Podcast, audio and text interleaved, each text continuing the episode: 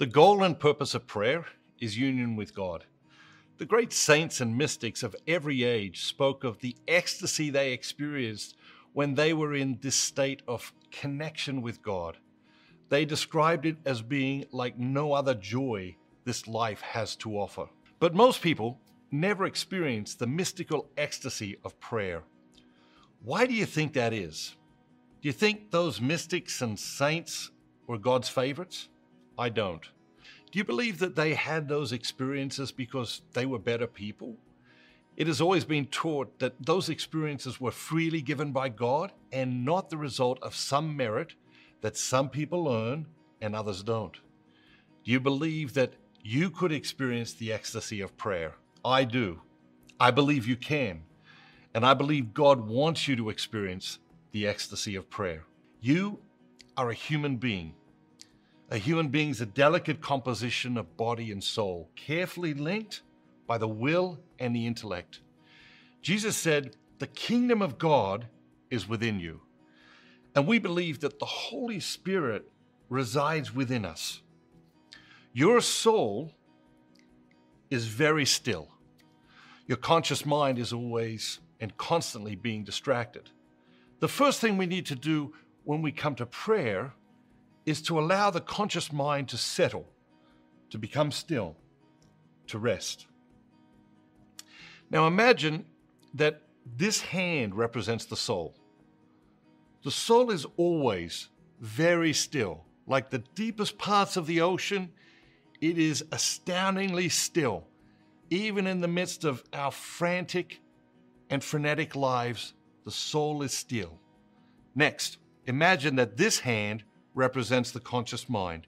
The conscious mind is always being distracted by everything that happens in our lives, everything we do, everything we see, everything we think, all the things happening within us and around us, constantly distracting the conscious mind. The first challenge when it comes to prayer is to slow this down, is to allow this to slow down so that the two can meet. This is what makes union with God possible and the ecstasy of prayer possible. Most people don't have a chance. Not because God doesn't want them to experience the ecstasy of prayer, not because they're bad people, but because we pray how we live. And we live very busy, distracting lives. We come to prayer and we say, Listen up, God, your servant is speaking. I want this and I want this and I want this and I want this and I want this and, and don't do that again. And if you do that again, I'm never going to come to church anymore and have a good day, God. I'll see you next time. In that experience, what happens to this hand? It doesn't slow down at all. In fact, it might become more distracted and more frenetic during prayer than even during the rest of our lives. When we pray like that, has our mind slowed down? Absolutely not. In fact, there is a chance it has become even more distracted than at many times during our day. The tragedy is this is why people stop praying because they've never really prayed. They never really experienced the peace and the joy that comes from prayer. They never experienced the ecstasy of prayer. They pray like they live, frenetically and frantically, and they pray that way for a year or two years, a decade or two decades, and then they stop praying. They say to themselves, prayer doesn't work. They spend the rest of their lives believing that prayer doesn't work.